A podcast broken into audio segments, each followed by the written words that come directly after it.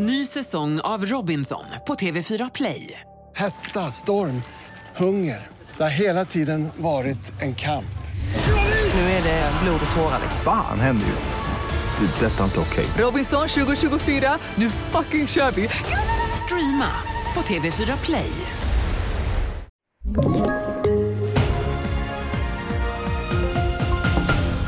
Narkolepsidrabbade stämmer staten. Thailand öppnar för cannabis och slopat inresetillstånd från Kina.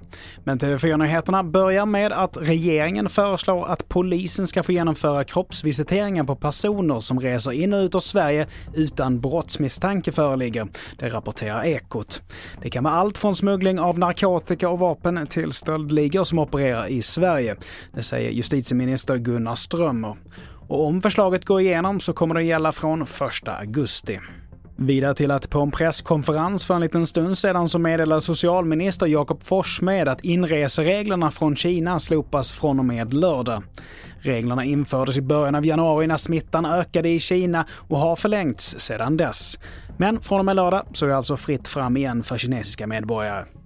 Så till Sverige där totalt 479 personer med narkolepsi stämmer svenska staten på 363 miljoner svenska kronor för skador kopplade till vaccinationen mot svininfluensan för 13 år sedan.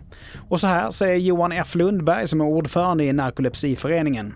Vi har begärt ett skadestånd på Europarättslig grund för att vi tycker att man har åsidosatt de mänskliga rättigheterna genom att inte berätta allting som man visste till oss när vi skulle välja om vi skulle ta ett vaccin eller inte. Och till sist, Thailand försöker locka tillbaka turister till landet med cannabis.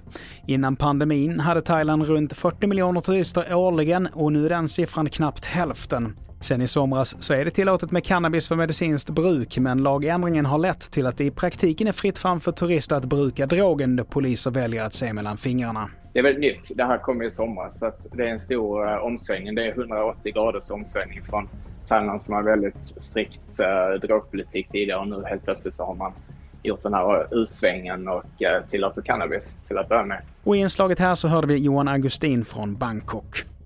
Fler nyheter hittar du på tv4.se. Jag heter Mattias Nordgren.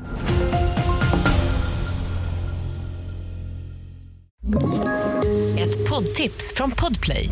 I fallen jag aldrig glömmer djupdyker Hasse Aro i arbetet bakom några av Sveriges mest uppseendeväckande brottsutredningar.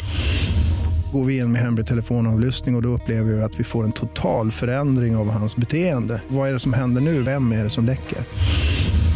Och så säger han att jag är kriminell, jag har varit kriminell i hela mitt liv men att mörda ett barn, där går min gräns.